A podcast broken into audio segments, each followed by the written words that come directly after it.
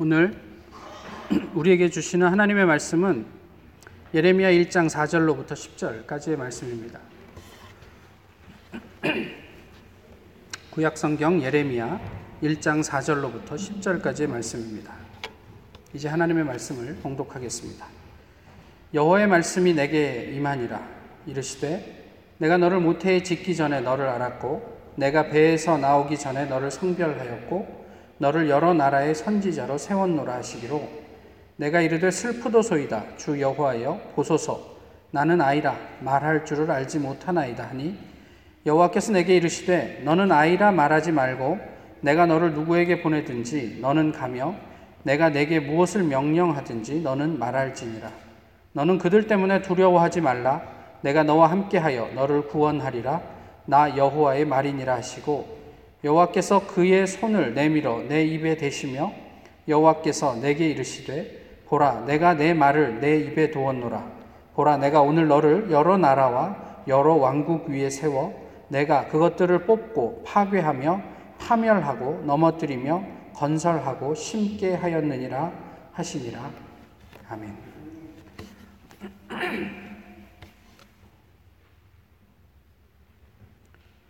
어, 오늘 저희 그 이런 생각을 좀 해봅니다. 만약에 저희 그 아동부 학생들이 1년에 한두 번 정도는 돌아가면서 설교를 해보면 어떨까? 표정들이 왜 그러세요? 말도 안 된다고 생각하세요? 만약에 그렇다면 어떤 기대를 하십니까? 하실 수 있어요. 뭐 별로 기대도 안 되십니까? 우리가 그렇게 생각하는 근거는 무엇입니까? 무엇 때문에 어, 아이들이 이 자리에서 하나님의 말씀을 전하면 안 된다고 생각하십니까? 사실 한국 교회는 되게 보수적이라서요. 어, 목사 이외에 설교를 하는 것도 되게 좀 불편해하는 경향들이 있죠. 왜 평신도는 하나님의 말씀을 함께 나누면 안 됩니까? 그렇게 생각하시는 이유는 무엇입니까? 누가복음 2장 46절 한번 보시겠어요? 사흘 후에 성전에서 만난즉 그가 선생들 중에 앉으사 그들에게 듣기도 하시며 묻기도 하시니 듣는 자가 다 그 지혜와 대답을 놀랍게 여기더라. 무슨 내용인지 아시겠습니까?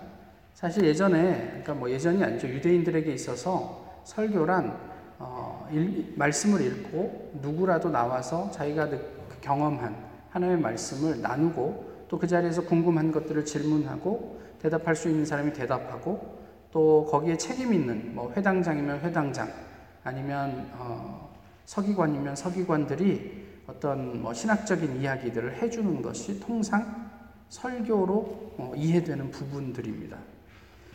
예수님의 부모 마리아와 요셉이 1년에 한 번 성전에 올라가서 제사를 드리고 그 나사렛으로 돌아가는데 어, 아들이 뭔가 무리 중에 섞여 있을 거라고 생각을 하고 사흘을 가죠.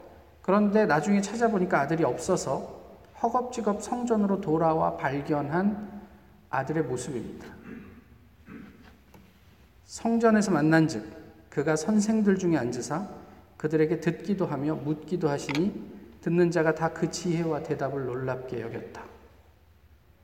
예수님이 12살 때 이야기예요. 성전에 있었으면 그냥 뭐 마을의 회당하고는 또 차원, 차원이 다르겠죠.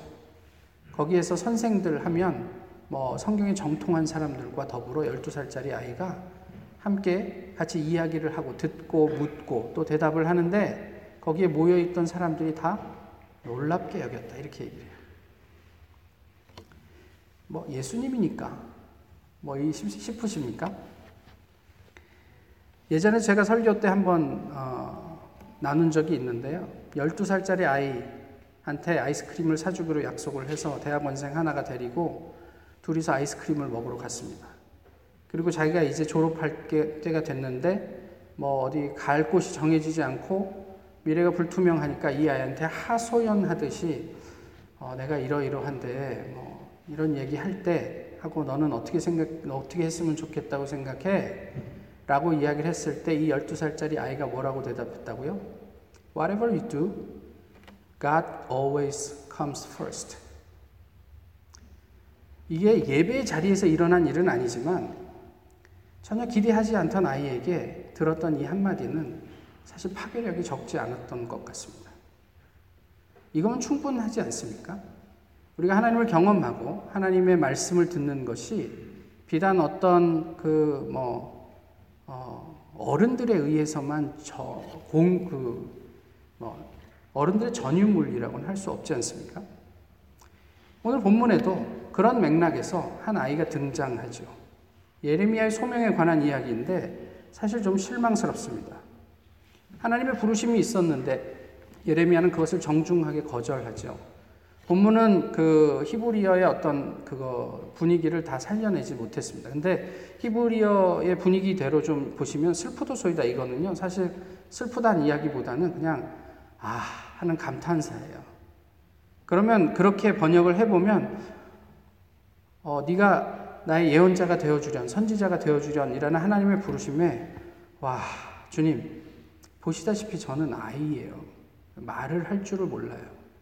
이 거절이에요. 완곡한 거절이죠.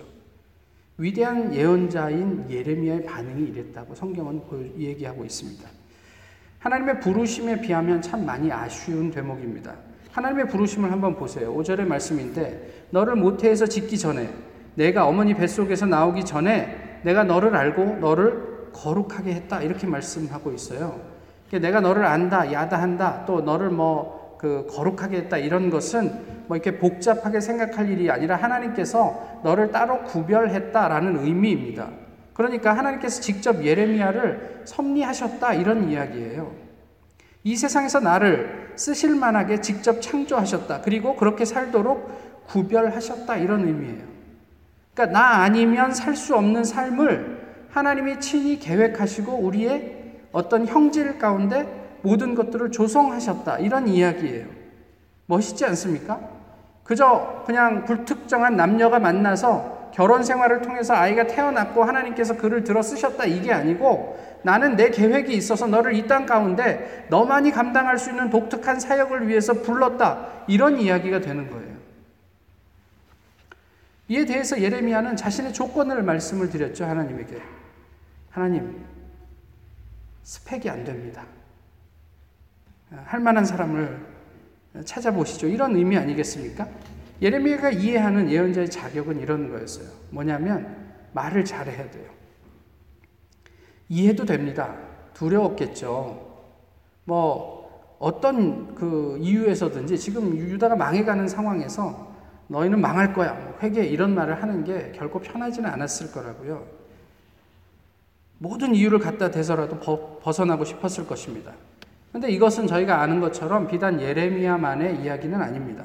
모세도 하나님에게 동일하게 이런 말을 했어요. 이제 80이 된 모세에게 하나님께서 너는 다시 애굽으로 들어가서 이스라엘 사람들을 인도해내는 리더가 되라 라고 했을 때 저는 입이, 입이 둔하고 뻣뻣한 사람입니다. 그러니까 자격이 있는 다른 사람들 하나님 찾아서 보내시지요 라고 얘기를 했죠. 우리는 어떻습니까?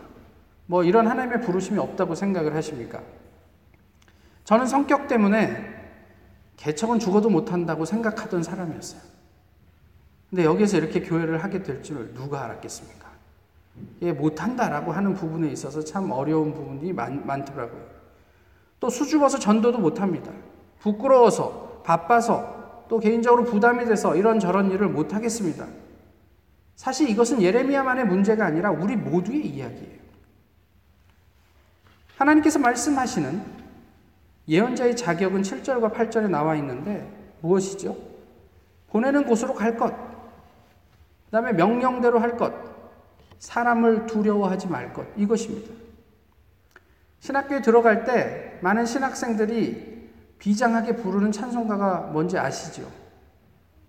부름받아 나선 이 몸, 어디든지 가오리다. 아골골짝 빈들에도. 뭐 이러면서 얼마나 비장하게 부릅니까? 그러나 졸업할 때쯤 되면 아골골짝 빈들에는 주님 홀로 가옵소서. 멸시 천대 십자가는 주만 홀로 받으옵소서. 뭐 이렇게 고백한다잖아요. 심정적으로.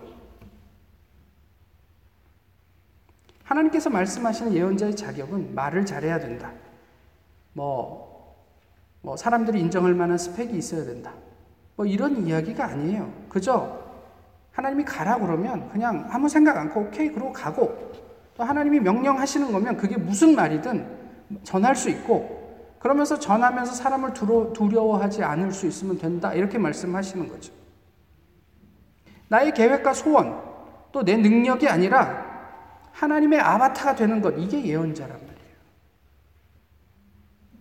예레미야 23장에 이렇게 이런 말씀이 있습니다. 23장 21절인데요.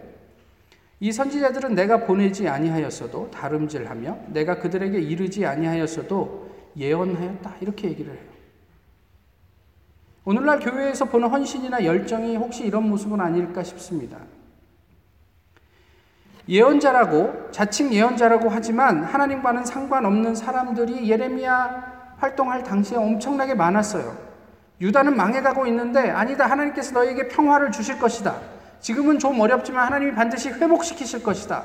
그것을 예레미야는 거짓 예언이라고 말씀 얘기하고 하죠. 그래서 그것 때문에 갈등이 많이 생겼습니다. 근데 방금 읽어드린 본문에서도 보세요. 하나님께서는 가라고 하지 않았는데 저희는 열심히 뛰어갑니다. 하나님께서 주신 말씀이 아닌데 그것이 하나님의 뜻인 것처럼 전하는 사람들. 우리가 목격하는 교회와 뭐가 다릅니까? 그저 우리의 열심만 가지고 뛰어가는 그것이 하나님의 일이냐? 이런 부분들에 있어서 저희가 자신이 없는 거예요. 복음을 위해서 우리가 사역한다고 하지만, 열심히 하지만, 정작 하나님과는 아무런 관계가 없는 일을 한다? 이거 참 부담스러운 일입니다. 사실 이게 하나님의 일이라고 믿고 살았는데, 마지막 순간에 그게 아니었다면 얼마나 허망한 일이 되겠느냐는 말이에요. 그런데 하나님은 예레미야에게 그렇게 말씀하시면서 거기에 그치지 않고 하나의 퍼포먼스를 하시죠. 손을 내밀어 그의 입에 대고 이제 내 말이 내 입속에 내가 너에게 내 말을 내 입에 넣어 주었다. 이렇게 말씀하시죠. 모세에게도 그러셨지만 예레미야를 위한 하나님의 어떤 이런 배려, 이런 행위, 이런 것들이 참 감동적입니다. 우리가 뭐라고? 그냥, 아, 전 자격이 없어서 좀 어렵겠는데요? 그래? 다른 사람 찾아보지. 그게 더 쉽지 않습니까? 뭐 그 사람 데리고 아니야 너는 애가 아니야. 아니 너는 입이 뻣뻣하고 둔한지 나도 알아. 근데 내가 너를 창조했잖아. 그러니까 네가 걱정하지 말고 가. 그러면 내가 다 책임질게. 너무 힘들지 않아요? 하나님이 도대체 사람이 뭐라고 그렇게까지 그런 일들을 하면서 우리를 이렇게 설득시키느냐는 말이에요. 다시 5절로 돌아가시면 모태에 짓기 전에 우리를 구별하셨다. 이것은 하나님께서 그런 계획을 가지셨다는 의미라고 말씀드렸잖아요. 그러니까 그만한 가치가 우리에게 있다라는 의미예요. 우리가 그런 사람이라는 의미예요. 그런데 그 존귀함을, 가치를 인지하지 못하니까 하나님께서 그것을 깨닫도록 하나님 입장에서 노력을 하신다라는 것을 이렇게 어, 보여주고 있는 거죠. 이게 복음이 아니고 무엇이겠어요? 하나님께서 우리를 이 세상 가운데 얼마나 존귀하게 창조하셨는지 우리가 모르니까 우리가 하나님과 얼마나 친밀한 관계를 누리면서 그 평화와 자유 또 온전함을 이렇게 살아내야 하는지 잘 모르니까 예수 그리스도를 보내셔서 우리로 하여금 그러한 삶으로 초대하고 그렇게 살 수 있도록 힘쓰시는 분, 그 노력, 하나님의 노력, 이게 복음이죠. 예레미야의 노력 때문이 아니라 하나님의 열심이, 우리가 아는 그 예레미야를 만들었다. 오늘 본문은 그런 이야기를 하고 있습니다. 말씀드렸던 것처럼 입만 열면 멸망을 외쳐요. 주님의 교회는 곧 멸망할 겁니다. 기분 좋으시겠습니까? 여러분들은 일주일 동안 제대로 사시지도 못했죠? 하나님 앞에 다 죄인이시죠? 철저하게 회개하셔야 됩니다. 한두 번이죠. 매주 그런 얘기 들으면, 볼 때마다 그런 얘기 들으면 기분 나쁘죠. 말하는 사람 입장에서도 되게 부담스러운 이야기입니다. 그러면서도 어떤 기적도 드러나지 않아요. 소위 말해 옛날에 선지자들이 뭐 엘리야나 엘리사가 보여주었던 뭐 이렇게 뭐, 뭐그 독이 있는 물이 마실 수 있는 물이 되고 뭐 물에 가라앉았던 도끼가 떠오르고 죽었던 사람이 살아나고 이런 일도 없어요. 그리고 뭐 본인이 가질 수 있는 어떤 능력도 사람들에게 아무것도 목격되지 않습니다. 그러니까 예레미야는 당연히 이스라엘 사람들에게 붙잡히고 매맞고 옥에 갇히고 땅에 묻히고 온갖 고난을 다 당하죠. 심지어는 애국까지 가서 객사하지 않습니까? 하나님의 선지자라고 얘기할 만한 어떤 어떤 매력이 없어요. 참 민망합니다. 그런데 본문이 그를 뭐라고 소개합니까? 아니 하나님이 그를 부르시면서 무엇이라고 얘기하세요? 내가 너를 여러 나라의 선지자로 세웠다 이렇게 얘기하시잖아요. 하나도 볼만한 봐줄 만한 매력적인 만한 구석이 없는데 내가 너를 여러 나라의 선지자로 세웠다. 이것은 어, 다른 말로 번역을 하면 세상의 감독자가 되게 했다. 이렇게 말씀하시는 거예요. 지금 예레미야가 예언하던 당시는 유다가 멸망 직전이잖아요. 그럼 유다에게 있어서 세상의 유력자는 유다를 침공하는 바벨론이에요. 그러니까 주변에 있는 강대국의 왕이 세상의 감독이에요. 그런데 하나님께서 이 예레미야에게 내가 너로 세상의 감독자를 삼았다. 이렇게 말씀하시는 거죠. 어울리지 않아요. 그렇지만 우리 눈에 보이는 초라하고 비참한 이 예레미야의 인생을 통해서 하나님은 당신의 역사를 만드십니다. 요즘 SNS 때문에 적지 않은 목사님들이 경험하는 결핍이 있습니다. 상대적인 결핍인데요. 스스로가 초라하다고 생각해요. 열등감으로까지 발전되기도 합니다. 왜 그러냐면 많은 분들이 페이스북이나 뭐 블로그를 통해서 뭐 이런저런 이야기들을 올리죠. 성경을 묵상한 내용, 또 본인이 뭐 출판한 책에 대한 이야기, 또 그래서 그것으로 인해서 뭐 어디에 가서 강연을 하고 뭐 이런 소식들을 올립니다. 가까운 사람들의 소식을 듣는 것이 굉장히 즐거운 일이긴 하지만 그런 사람들의 활동을 계속 보다 보면 어, 나는 뭐 하고 있지? 뭐 이런 생각이 들 때가 있단 말이에요. 저렇게 열심히 사니까 나도 열심히 살아야지. 이건 긍정적인 면이고요. 또 다른 측면에서는 돼도 그러니까 제, 제 얘기를 하는 거니까 오해는 하지 마십시오. 어, 쟤도 책을 내면 나도 내? 제가 그런 생각을 해본 적은 없는데 어쨌든 그런 상대적인 결핍이 생기는 거예요. 하나님께서 우리에게 허락해 주신 이 자리가 얼마나 귀한지 또 그 사역이 얼마나 소중한지에 대한 생각들보다 그리고 기도보다는 자꾸 그런 것들 때문에 상대적인 결핍으로 많은 생각들을 하게 되는 거예요. 그렇지만 분명한 것은 사역의 능력이 책을 얼마나 많이 냈느냐에서 나오는 게 아니잖아요. 사역의 능력은 사람에게서 나오는 게 아니잖아요. 사역의 능력은 전적으로 하나님에게서 비롯되는 것이잖아요. 우리 교회가 교회되는 것은 우리가 열심히 노력해서 되는 일이 아니잖아요. 하나님께서 우리에게 은혜를 주실 때만 가능한 일 아닙니까? 저희가 그것을 입으로 고백하고 동의는 하지만 실제로 우리의 신앙의 모습이 혹 하나님께서 가지 가라고 말씀하신 적이 없는데 우리 스스로 이것이 하나님의 뜻일 거야 하고 달리고 있는 것은 아닌지 하나님께서 혹 하시지 않은 말씀인데 마치 그것이 하나님께서 하신 말씀인 것처럼 이야기하고 있는 것은 없는지 돌아봐야죠. 누가복음 12장 11절 하나님이 너희를 회당이나 위정자나 권세 있는 자 앞에 다시요 사람이 너희를 회당이나 위정자나 권세 있는 자 앞에 끌고 가거든 어떻게 무엇으로 대답하며 무엇으로 말할까 염려하지 말라 마땅히 할 말을 성령이 곧 그때에 너희에게 가르치시리라 예수님이 제자들에게 하신 말씀이에요. 또 요한복음 13장 11절에 보혜사 곧 아버지께서 내 이름으로 보내실 성령 그가 너희에게 모든 것을 가르치고 내가 너희에게 말한 모든 것을 생각나게 하시리라. 우리가 많이 알아서 많이 외워서 또 많이 경험해서 생각나고 이야기할 수 있는 게 아니라 필요한 말을 성령께서 바로 그 시간에 우리에게 주시겠다. 하나님에게서 비롯되는 사역의 능력이 그것입니다. 그래서 어, 초대 교회의 유, 대교 지도자들이 페드로와 디베이트를 하면서 놀라잖아요. 제가 학문이 없는 아주 그냥 그냥 천한 사람인 줄 알았는데 어떻게 저런 지혜를 가지고 있을까 놀라잖아요. 그리고 본문 10절은 그 사역의 결과를 이렇게 얘기합니다. 동사 6개를 쓰는데요. 뽑고 파괴하고 파멸하고 넘어뜨리고 건설하고 심게 될 것이다. 노아의 방주가 생각납니다. 하나님께서는 죄가 관영한 세상을 보시면서 한탄합니다. 그리고 그 세상을 새롭게 하기 위해서 다시 창조하시기를 결정하죠. 그것을 위해서 가장 먼저 해야 될 게 뽑고 파멸, 파괴하고 파멸시키고 넘어뜨리는 것이었습니다. 리셋하기 위해서 이전의 모든 것들이 지워져야 돼요. 그리고 예레미야를 통해서 하나님은 그 이스라엘을 다시 창조하실 것을 선언하고 계시는 거예요. 이스라엘의 죄 때문에 포기하는 게 아니라 내가 너의 사역을 통해서 지금은 네가 좀 고통스러울 수 있겠지만 그 사역을 통해서 이스라엘을 회복시킬 것이다. 이 말씀을 하시는 거예요. 그런데 아시는 것처럼 이게 만만한 일이 아닙니다. 한 신학자가 예레미야는 다윗 언약과 성전 기둥을 극복하기 위해서 애썼다. 이렇게 이야기를 평가를 해요. 그러니까 다윗 언약은 유대인들에게 굉장히 중요한 언약이에요.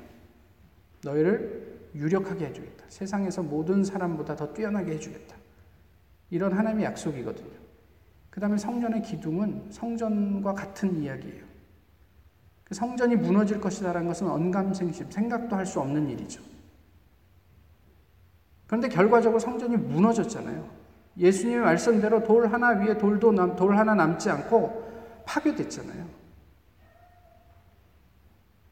이런 어떤 당시에 든든하다고 또 확실하다고 여겨지던 것들을 극복해내는 일, 그것을 넘어서는 일은 쉽지가 않습니다. 이것을 부수어내는 게 쉽지가 않습니다. 우리가 익숙하게 이게 교회지라고 생각하는 어떤 고정관념을 뛰어넘는 게 그렇게 만만한 일이 아닙니다. 그래서 예레미야는 사람들에게 배척당하고 엄청난 고초를 당해야 했습니다. 누가 예언자입니까? 제가 지난 수련회 때 함께 나누었던 말씀 중에 이런 말씀이 있지 않습니까? 하늘과 땅의 모든 권세를 내게 주셨으니 그러므로 너희는 가서 모든 민족을 제자로 삼아 아버지와 아들과 성령의 이름으로 세례를 주고 내가 너희에게 분부한 모든 것을 가르쳐 지키게 하라. 누구한테 주신 말씀입니까? 우리에게 주신 말씀이잖아요. 하나님의 부르심입니다. 우리를 향한 하나님의 부르심입니다. 누가 예언자입니까? 이 부르심을 받은 모두가 예언자 아니겠습니까? 열방의 감독자로, 모든 민족의 감독자로 우리는 오늘 어떻게 살고 있습니까? 그저 감독이 아닌 것처럼 저는 아이라 말을 할 줄 모릅니다. 저는 부끄러움이 많아서 저는 성격이 그래 먹어서 할 수가 없습니다. 그렇게 말하는 우리들에게 하나님은 무엇이라고 말씀하실까요?